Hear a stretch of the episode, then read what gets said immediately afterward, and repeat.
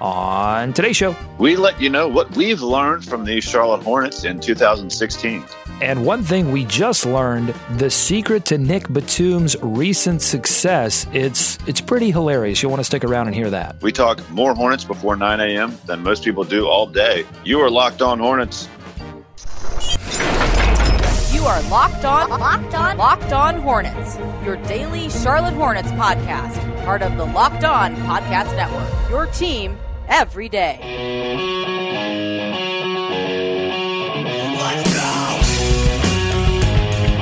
Welcome into Locked On Hornets, in depth Hornets talk in your podcast feed every day when you need it, whether you're at the gym, driving to work, maybe you're driving back from work. Subscribe to us on iTunes, Stitcher, Google Play, however you get your podcast. And make sure to tell a friend. Hornets fans are searching for content now more than ever. Let them know where the best Hornets talk in Charlotte is. I'm Doug Branson, joined by the man, the myth, the legend, David Walker. Doug, it's almost 2017, buddy. What it's do you all, have to say about that? Well, here's what I have to say is that we've got a segment coming up called What We Learned from the Hornets in 2016. You'll definitely want to stick around for that. We've got a huge show. No, no, no time for a little pre-show tomfoolery between you and I because this okay. show we got to we got to recap last night's game. We got to talk about tomorrow night's game, and then we have to do that segment. We are part of the Locked On Podcast Network. Your team every day. Go to iTunes, search Locked On, and find podcast on the NFL, golf, fantasy sports. It's the fastest growing podcast network in the world. Okay, let's start in Spectrum Center, which was surprisingly full considering they were competing with a mighty college football game just down the street. The folks who came out did not leave disappointed. Hornets taking on division rival and last year's playoff opponent, the Miami Heat. Shots weren't falling early for the Hornets, who finished the half down seven after shooting 31% from the field and 14% from three. Things picked up in the third, though. Kemba, Kemba Walker got things started with a three pointer. Nick Batum was 4 of 5 in the quarter for 9 of his 16 points. The Hornets outscored the Heat in the third quarter, 31 to 17. They would hold on to the lead thanks to more clutch play from Kemba Walker and great team rebounding all around. Hornets win this one 91-82. They move to 19 and 14, tied with the Celtics for third place in the Eastern Conference and two and a half games up on the Atlanta Hawks for first in the Southeast Division. After the game, Nick Batum said they really had no energy in the first half, but things changed after the break. We step up our defense and we start moving the ball a bit better. Try to get the other man open shot, move the ball, drop the ball to get the open man. So and came back start making some shots as well. So, so yeah, we just step up our game. They stepped up their game, David. They got in the groove in that second half. What did you see in this one? Well, Doug, you saw the defense. I thought. I mean, that was the big thing, right? They held Miami to under 20 points three out of the four quarters in this game. Only 16 points in the fourth quarter, only 17 in the third quarter. So that third quarter again was big for the Hornets. 31 points scored by Charlotte in that third quarter again, second night in a row. I mean, that's been the theme for this season that we've seen. That third quarter has been a big boost for them when they can get a good one. But you go back and look at them, I mean, they didn't shoot the ball that great, only 38% from the field, but they did, as you mentioned, really got after it on the boards and really got after Miami and forced them into maybe some uncomfortable shots. They started missing some as well. So that was a big thing to me. I mean, but what we talked about before this game, you know, are we going to see them uh, continue the, the positive momentum, right, that they have from Orlando? And they did that second night of a back to back. We all know those are tiring and you don't get your best effort on those nights. So that was important for them to get this win at home. Um, you start to look back at that Brooklyn game and just, man, ah, they could have gotten that one. It could have been a great week. But um, I, I, thought that was the big key to this one. They finally got uh, on a back to back, got their defense back, and, and beat an opponent that, regardless of how they're playing always plays them tough. Yeah, listen, it's the end of 2016, David. So there's no time to to look back on things with regret. We have to look to the future for the Charlotte Hornets team. Don't look back in anger. No, they they won the turnover battle 17 to 9 and the Hornets scored 21 points off of those 17 Miami Heat turnovers. That was huge in this game. And the Hornets win. This was my big thing. The Hornets won the battle on the boards. They snagged 11 offensive rebounds and and it was a team effort. It wasn't one guy uh, really crashing the offensive boards. Everyone uh, was, was putting shots back. Uh, Cody Zeller, I thought David thoroughly outplayed Hassan Whiteside, who came into this oh. game. We talked about it in the preview. He came into this game with a little controversy swirling around him about his effort. Is he, you know, a franchise player? Does he get too frustrated? Coach Spoelstra uh, was even talking about it. And I, I just left this game really unimpressed with the Gastonia native. Uh, he didn't look very interested at all in this game, especially on the boards. And Cody Zeller uh, just got really physical with him on defense and on the boards. And I just thought he played a much better game, even though you look at the stat sheet, they scored. Uh, what it was nine versus eight, and then uh, ten rebounds for Whiteside, seven rebounds. But Whiteside is a is a level above Cody Zeller on paper. He should be outplaying Zeller every time they meet. Didn't happen. Doug, to say that he was disinterested at times would be the I mean, would be the most positive thing you could say. I mean, I, I, it's hard to look out there and see that guy just not be into the game at all. I mean, the Marvin Williams dunk, right? He literally shrugged after that and looked, I guess, for someone else. I don't know what. When Marvin was making them, we'll, we'll talk about that a little bit, but that that comes to mind because Marvin was driving. I was like, "Oh man, Hassan Whiteside no, is Hassan, right there." You shrug when you make a great play, not when the other team dunks all over you. That's not how it works. Truly bizarre. And and on the broadcast, you know, Stephanie Ready does a great job pointing it out towards the end of that game when you saw some of those turnovers. Right, they weren't even looking for Whiteside because all throughout the game he would be in and out, and more times than not he would be not into the game or what was going on. And they stopped looking for him, right? And he had Kemba Walker on his back at one point late in that game, and they didn't go to him or they didn't see him or they didn't think to look at him. So very bizarre, very strange. I mean, got to be concerning if you're Miami. I mean, that is the guy right now, right? I mean, that, he, he can be a difference maker, but I mean, geez, totally just not in the game and 100% outplayed by Cody Zeller. Yeah, definitely a concern if you're a Miami Heat fan, but if you're a Hornets fan, you got to be uh, just elated that Cody Zeller was able to have the impact and he's having a career year. I mean, again, the the mm-hmm. stats when you look at the stat sheet, pedestrian 9.7 rebounds, but and two assists. He but he had a definite impact on this game. Another guy that had a huge impact on the game, probably maybe the biggest of the night, 16 points from Nick Batum, 13 rebounds and 8 assists. Another almost triple double for Nick Batum. David, he's going to lead the league in almost triple doubles. It's going to be Russ with the triple doubles and then Batum with the almost triple doubles. Uh, he scored uh, over the last five games. He's averaged 20 points eight rebounds and eight assists and almost two steals per game. He's gone from scoring 19% of the Hornets' points to 24% in those last five games. Oh, and by the way, the Hornets are four and one in that stretch. He's been a lot more aggressive. He scored 20 points in four out of the last five games. He would have made it five of five last night had two of his five missed threes gone in. Uh, he went through a stretch for almost a month from this is how much things have changed from November 19th to December 12th, where he didn't score 20 at all. And if you're wondering where this change has come from, uh, after the game, Nick Batum gave out more than a hint about when and why this trend started for him. Since my wife kicked clean my ass a little bit, telling me you should be like Nick Batum again.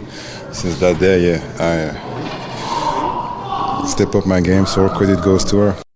He said, if you missed that there, he, he said his wife basically kicked his ass and said, be Nick Batum again. We need to know, we need to chart that. When when did this conversation take place? I really think it's the last five games recently. because you can yeah. see, you can see this significant jump in his performance and his aggressiveness. And we've really seen it over the past two or three games where, you know, he wants the ball and he's not looking to defer quite as much. And that makes it all the more impressive that he's averaging eight assists because yeah. you know there have been a couple of games in this stretch where the shots haven't fallen, but yet he's been able to find the guys, especially cutting to the rim, back cutting, which I'm going to mention here in a minute as well.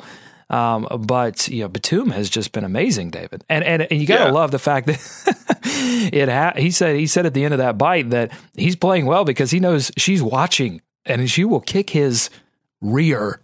Right, his derriere. We know all. We know all about that, David. Both you and I are married, so we know. Um, hey, I think all the married guys out there know know about that a little bit, but yeah, I mean, you can tell when when you see Nick Batum want to turn it on, and when he's being more aggressive, you can you can actively see it happening, and so I think that's encouraging because if he can play like this, if he can kind of grow into this level of play for the rest of the season, then the Hornets will be able to do some exciting things. I, I wonder, David, if if he was so because all the talk after he signed the contract was, I don't want to change my game. You know, I don't want to be, I don't want to just suddenly start to be a primary scorer because, you know, I signed this contract. It's not going to mm-hmm. change who I am. I'm a distributor. I make other players better. I wonder if he was trying to overcompensate a little bit and, you know, to the point where he he wasn't being as aggressive because he really did want to distribute and prove that he had not changed. And he needed that little and it's it's amazing that it that it came from family instead of instead of coaching who I think have been you know, they, have just been letting Nick Batum do Nick Batum, and that's probably the right move for a guy that's been playing professionally forever. I mean, and he, and he even when he's not scoring twenty, he makes a big impact on the game. So you don't want to you don't want to get in his head. You leave that to the wife. Yeah. The wife can the wife has free rein over all of our minds. so. Right, and and I mean maybe like he's a pretty humble guy, right? He's confident. Obviously, he's a professional NBA athlete. He's been playing basketball forever but he's a humble guy. So like you don't know how that kind of affects a personality of someone. I mean, to be to get that big contract, right, and be the biggest or the highest paid player on the team, get that hundred million dollar contract in the offseason. I mean, that can be like, well, I don't want to go out here and you know throw it in anybody's face for lack of a better term, right? And like he knows it's Kemba's team. He's doing all he can to get Kemba into the All Star game. Uh, tweeting out hashtag NBA vote Kimba, Kemba Walker retweeting so, I mean, um, maybe that was a little apprehensiveness on his part. You know what I mean? Like not consciously, really, but but just trying not to stand out too much. But I think that he's got to be that aggressive guy. I mean, you see what a difference it makes, and his wife does too. So, thanks to her. Yeah, thank you very much. Uh, oh, one more, one more guy, Doug. Yeah. Yeah, one more guy that I thought you maybe you were going to bring this up, but I thought Jeremy Lamb had a big impact on this game okay. uh, in his in his minutes. I mean, eight rebounds for him to go along with 10 points. And I think we've talked about that some um, this season, but finding other ways to contribute, right? Like he, his confidence is coming with the scoring, but he putting up eight eight boards, and I think a lot of those, if not all of them, were in that third quarter.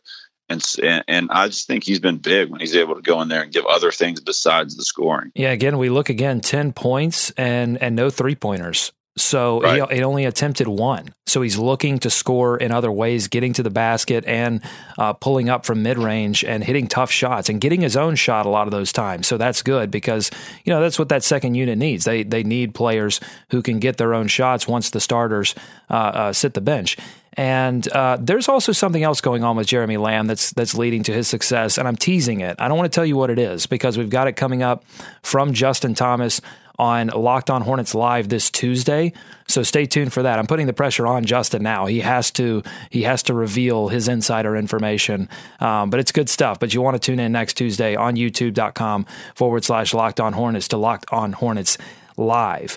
Uh, Got to mention Kemba too. Eight of twenty from the field. Uh, it kind of started off a little a little rough, but had a great second half. Four three pointers, including uh, one that really put them ahead uh, for good. Uh, 22 points, seven rebounds, four assists. Another great game from Kemba Walker as he looks uh, to try to make his first All Star game. And he was part of one of the uh, two or three really fun moments from this game. I'm going to ask you, David, to pick your favorite fun moment out of these two. Uh, there was Kemba uh, at the end of the game, end of the fourth quarter, it was he was really trying to put the nail in the coffin. Uh, shoots the three pointer, it goes in out, and he he does he turns around before the ball fully goes in the basket and does a little shimmy shake, swag the ball right out of the rim as it pops out, and he turned around, realized it, and and kind of had a little bit of a laugh before he got back on defense. So that was one funny moment from the broadcast. And then the other fun moment was middle of the third quarter, Marvin Williams ball faking and getting to the rim saw nothing but daylight, and he got up for a big veteran, old aged yam dunking all over every I felt dunked on David. I felt like he dunked on everyone in Spectrum Center. It was amazing uh, to see the veteran get up like that. So David, pick your pick your favorite fun moment from this game. Uh, well, I didn't see the Kemba shimmy in game. I saw that um, after the game uh, on Twitter. Still course. counts. Still counts. Still counts for sure. And the Marvin thing was surprising and fantastic. I, I, I, for a second, I was like, oh no, is he not going to get? is did he jump just a little too far out? But I don't see how you can go away from from the the Kemba shimmy gif. I mean, that, that's going to live on. Unfortunately for Kemba, probably for a very long time. It's it's beautiful. I, I love it, and, and, I don't, you know. I just have, you know, listen, basketball is fun. You have to embrace the mm-hmm. fun moments. And I look at it side by side. Here's the question like, when you look at it side by side with the other infamous uh, too early celebration, uh, Swaggy right. P, Nick Young uh, throwing up the three and then turning around, you know, arms arms in the air like, yeah, I made it. Uh, when you look at them side by side, which one do you think's fun? You know, Nick realized immediately what had happened. Kemba, it took a little Kemba longer. kept going. That's why I'm like, maybe he was just in a shimmying mood, and they just, you know, he got off a good look. So I thought that the Nick Young one will still live on a little bit more because, because Nick has that, more to screen grabs because you can screen grab yes. the hands up in the air, right? And yes. you can see the ball popping out. Right. And Whereas Kemba is like, you know, it's it's it's much more And Kemba um, doesn't have subdued. that swaggy P. It was perfect. the Nick Young was perfect P. because he was swaggy. He was you know, he you know, yeah. he he embodied swag. Whereas Kemba has been a little more understated. Uh, this yeah. is definitely not like him. Um, but it, it, if anyone out there is concerned about this, just I don't know, uh, take a breath, grab a stress ball. fun with it. Yeah, please. This was amazing and fun, and the Hornets won the game. So uh, no worries on that. I got to go with Marvin dunking though because it was uh, it was a throwback. It was amazing. It took me back to 2005 national champion uh, Marvin uh. Williams at UNC. Um, but I think Marvin Williams back then, and he probably would admit this, would have landed on his feet it took it took every ounce of him to just get the dunk, and then he fell to the ground. Um, yeah. But just awesome. It's you know, and he's so passionate. When he got up after that, he was just yelling at the crowd, um, and, and, and that tied the game. And it really it again it uh, the Miami Heat would not go away in that third quarter, and I think that was part of that was step one in getting them to finally go away.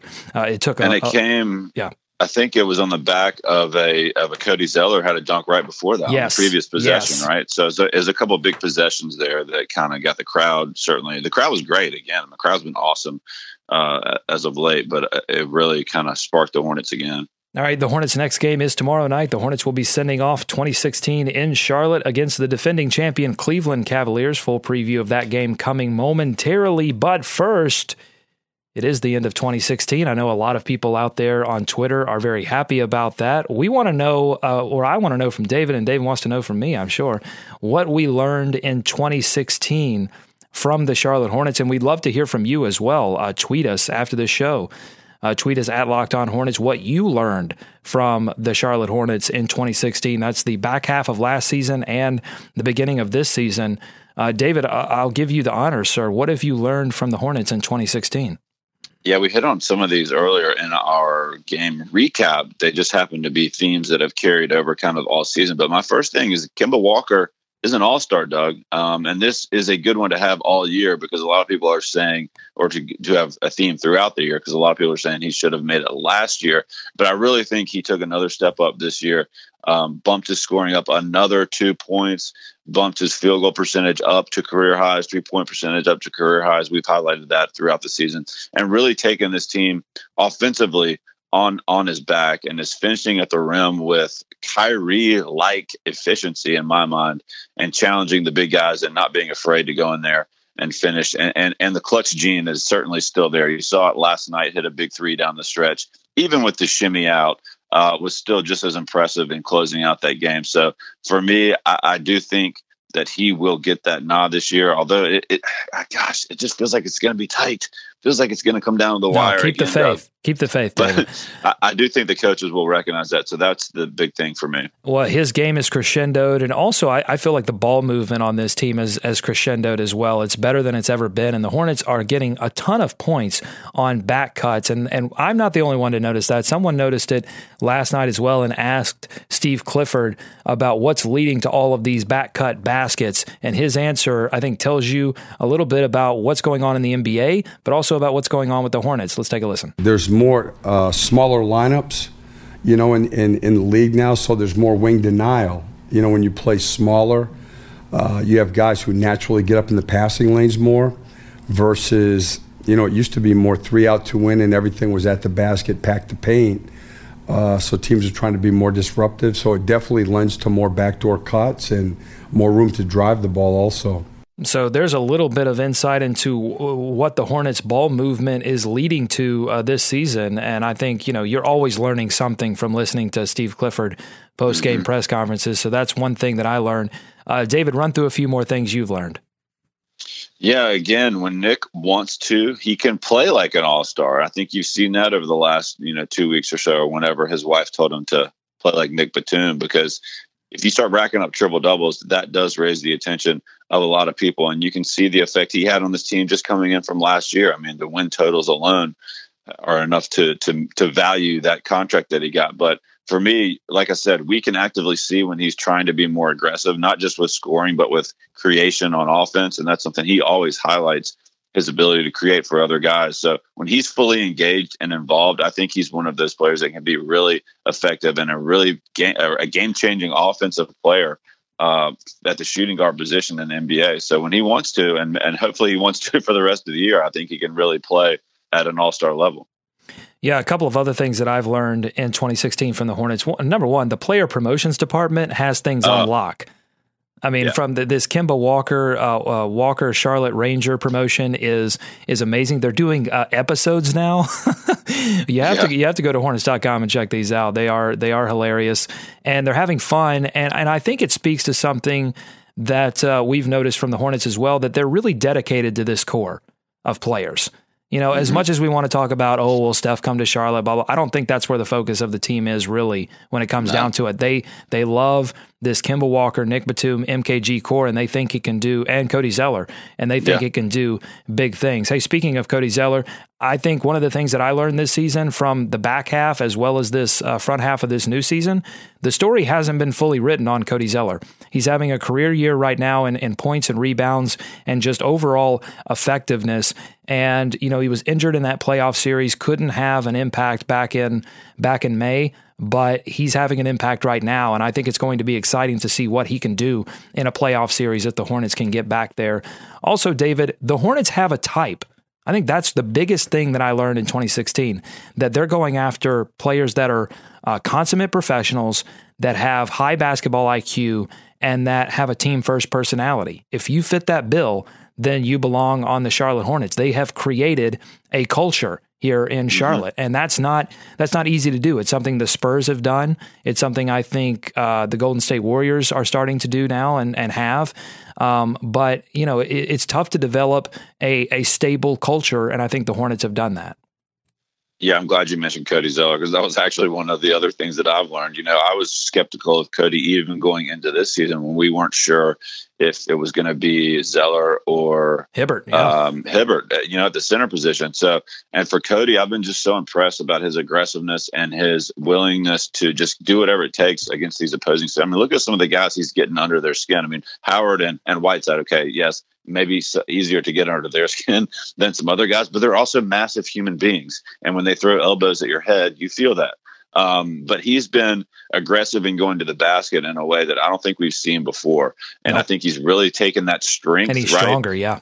Yeah, really taking that strength and, and is going to the basket. These rim runs are are vicious. And there's not many guys, and there are not many guys outside of those two guys that are going to be able to have the quickness or the strength to stop him once he gets going in that direction. And the other thing, Doug, zero three pointers attempted on the season. You know, last season was all the rage when he was coming back from that shoulder injury that he was trying to add that to his game. And you can see the difference. He's just like, well, hopefully they were like, you know what, screw that. Don't worry about the three pointers. we need you to attack the rim with yeah. a vengeance, and that, and you can see the difference. And I think it's funny to look back at that Miami uh, series now and think about that because you don't always think about him being out and the difference. Had this level of play been present for the Hornets in that series, I mean, that could have been a big difference. So I think he's been great. Yeah, final thing that I've learned in 2016 about the Charlotte Hornets, the Hornets can catch the big fish. They went out and got Nick Batum, got him to sign that near max contract in Dallas, didn't did not let him talk to other teams. Uh, the question heading into 2017 though will be will the contracts they currently have on the books allow them to strike in free agency? I don't know, but again, I think they are committed uh, to seeing what this core develops into. And when you look at Zeller and you look at how Batum has made this leap into uh, you know what what he's doing 28 and 8 over these past 5 games you start to go okay well if they can continue to do that and Kemba becomes an all-star then then that that may have been you know that may be the right decision so uh, any yeah. last thing last thing that you've learned from the Hornets in 2016 well, I can pick from there. Well, let me say one thing that you just mentioned, Nick and Cody. I mean, uh-huh. that combo, especially on the pick and roll, has yeah. been uh, like uh, poetry, you know, lately especially. Um, but the last thing, a guy we haven't seen lately, Marco. I mean, he's been fantastic for this team, up there in the league leaders in three point percentage. The Hornets know how to um, pick them. They know how to buy low. And, and, right. Yeah. Well, so the draft night trade, I learned that that is looking like a win, uh, a, a, runaway win at this point. He was he has been out, but he has been huge for this team and shooting the ball off the bench, is scoring that they missed from Lin. We were wondering where they're going to get it from, and he's been the one to provide it. All right, Hornets taking on the Cleveland Cavaliers on New Year's Eve. Hey, by the way, let me let me just stop and say, what have you learned from the Hornets in 2016? Let us know. BuzzBuzz at lockedonhornets.com is the email. Twitter at Locked On Hornets uh, is a great place to let us know as well, and we'll read them on Monday's show. Hornets taking on the Cleveland Cavaliers on New Year's Eve, hoping to end 2016 by knocking off the kids with the NBA crown. We're not uh, halfway through this season yet, but this will be the third of four matchups between these two teams. They won't play each other again until late March. The first matchup was in Cleveland in November. It was the Channing Frye game, David, when the Cavs mm-hmm. went on a 20 to 6 fourth quarter run without Kyrie Irving or Kevin Love on the floor to beat the Hornets 100 to 93. The second matchup was earlier this month, also in Cleveland. LeBron James was virtually unstoppable. He finished with 44 points, and the Cavs shot a season best 50%, 57% from the field, 68% in the first half. They win big, 116 to 105. So, two different types of games here. What do you expect from the Cavaliers when they visit Charlotte tomorrow night, and, and how do you think the, that the Charlotte Hornets will respond?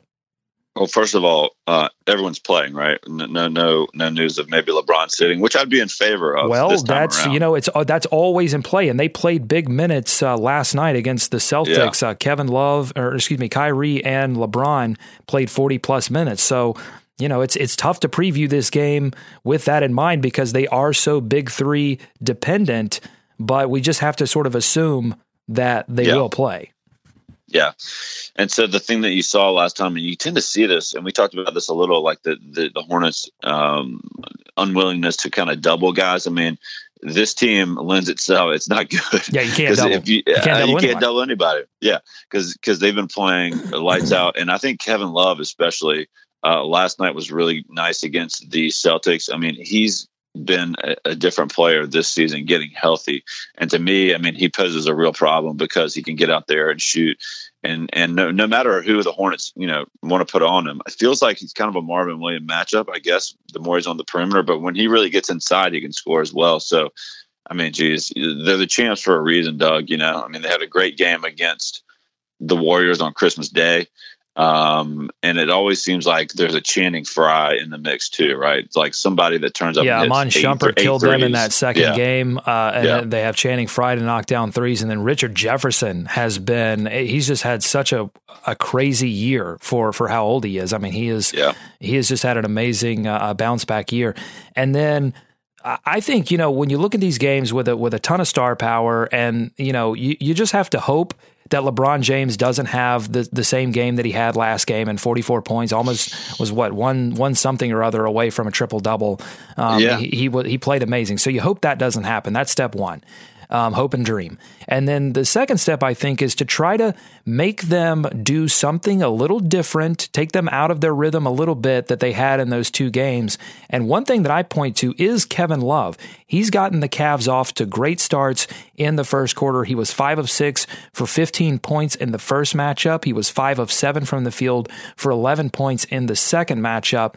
So if you're looking for one thing that they could do, if there's some way they can put a little extra pressure pressure on Kevin Love and knock them out of that rhythm a little bit. That he's a guy that they constantly look to. He set the record for first quarter points, I believe, earlier in the season with almost 30 or something. I don't know, but mm-hmm. uh, it was something crazy like that. They look to him to get the offense started in the first quarter, and so if you can if you can do something to take him out of the game a little bit, I think uh, I think that's a that's going to be a big thing. Yeah, And I'll say this, Doug, you know, in the two wins earlier this season, the Cavs shot 14 or made 14 three pointers in that first game. Uh-huh. Uh, she made 13 uh, in the second game. But the Hornets were either in the game or, or actually had a lead Yeah. in the fourth quarter against that in the first game in Cleveland. So, I mean, they have played the Cavs relatively well. I mean, relatively tough in both of these games. You know, had the games within striking distance. It, if not having the lead actually in these games. And you're right. I mean, LeBron was just unbelievable in that December game, scoring that 40, those 44 points. So, uh, you know, hopefully the home crowd will give the Hornets a little boost. But you know they've lost these two games but like we said at the time i mean they they didn't give up they didn't they didn't um, you know back down at all to the Cavs they were just overmatched and that's gonna happen Yeah, and this is a tough matchup for the Hornets because the Cavaliers are so perimeter focused on offense, and the the Hornets' defensive focus is always to pack the paint and to not to deny the rim. But Cleveland has connected on ten or more threes in twenty seven of thirty one games this season, including fourteen against Boston uh, last night. The Cavaliers rank second in the NBA in three pointers made and second in the NBA in three point percentage at almost forty percent for the team. And they you have don't, you so- don't think about No, you don't think about the Cavs in that way do you no, well, yeah, no, they've they've really transformed. I think their team uh, this season to really fully fully embrace the three pointer. Uh, but yeah, you don't think about them in the same way as like say the Golden State Warriors. Um, But they've they've just got a ton of guys who can knock down the three point shot, and they don't play a lot of players either. I mean, they really run like almost an eight man rotation uh, when they have the big three in there for big minutes. So uh, that's tough as well. Okay, uh, real quick before we go, a few of uh, you caught this on the live broadcast of Steve Clifford's press conference on Fox Sports Southeast last night. Our man uh, from Locked On Hornets Live, Justin Thomas, was there at the press conference, and uh, I saw him during the game, and he was sporting a Cowboys hat. And uh, that's not news to me because you know, if you watch Locked On Hornets live, he always tries to drop a Cowboys reference in there, especially this year with them playing so well. Um, but Steve, no Romo he wasn't he wasn't wearing a Romo jersey though right no, Around- well, around- thankfully, okay. no, no, Yeah. and uh, no, no, you know, Ezekiel Elliott sweats. Um, no, Clifford noticed this as well, and he wasn't going to let Justin off the hook. We've got the audio. This is you'll only hear this on Locked On Hornets. A little inside stuff here. Check this out. Were you, were you a Cowboys fan 14 weeks ago, or did you just become one? That's how I mean. And if you listen, we got to have. We don't need many rules. There's not many rules down here in this. But if you come in here, you got to have a Panthers hat on if it's NFL, in my opinion. You know. Then you know what? Then wear a Hornets hat or go. You know what? Show the hair off. Like, we shouldn't be wearing Cowboys hats. Show in the hair off. Show the Show hair the off, hair Justin. Oh, Justin got me shaking my head, as the kids say. Well, Oh, so a couple laying down the law, thi- by the way, Clifford just laying it down, saying this Yeah. this, this is unacceptable. a couple things to love about that. One is like giddy giddy Cliff, right? Like you don't Yeah, get that. That you don't happens get after that Vic. I would have hated to hear what he had to say if the Hornets would have Oh, lost that one close. He would have ripped that hat off his head.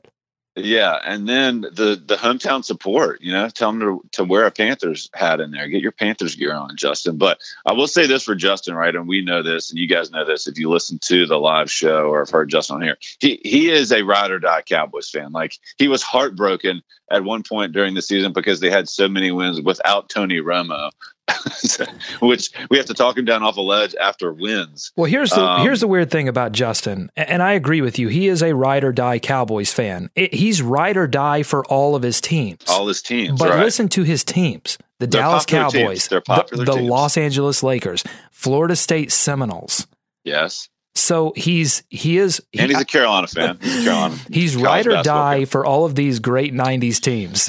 well, I mean, I will say, and his, you know, certainly hasn't been easy to be a Lakers fan over the last year and a half, um, and he still supports them. Uh, so, but yeah, I mean, hey, I tell you what, you wear a Cowboys hat, especially to the press conference there. I mean, you, you kind of got to sit there and take it, don't you? Oh, absolutely. Yeah. Especially, yeah, especially in the South. All right. Well, uh, that's all the time we have for this edition of Locked On Hornets here on the Locked On Podcast Network. It's been great to be back in your podcast feed this week. And uh, it's been great to be in your podcast feed for 2016. And we're looking for uh, big things to come in 2017, 2017. So please tell a friend about the best Hornets talk you can get anywhere. Follow us on Twitter at Locked On Hornets. Subscribe to us on iTunes while you're there. Give us a five star review. It helps hardcore Hornets fans like yourself find this podcast. Shoot us your Hornets questions and your thoughts to buzzbuzz at lockedonhornets.com. We're back next week with a recap of this Cleveland Cavaliers showdown tomorrow night. For David, I'm Doug. Go Hornets. Go America. Beat the Cavs. Let's swarm Charlotte. So stay up late and watch TV? Don't blame it on caffeine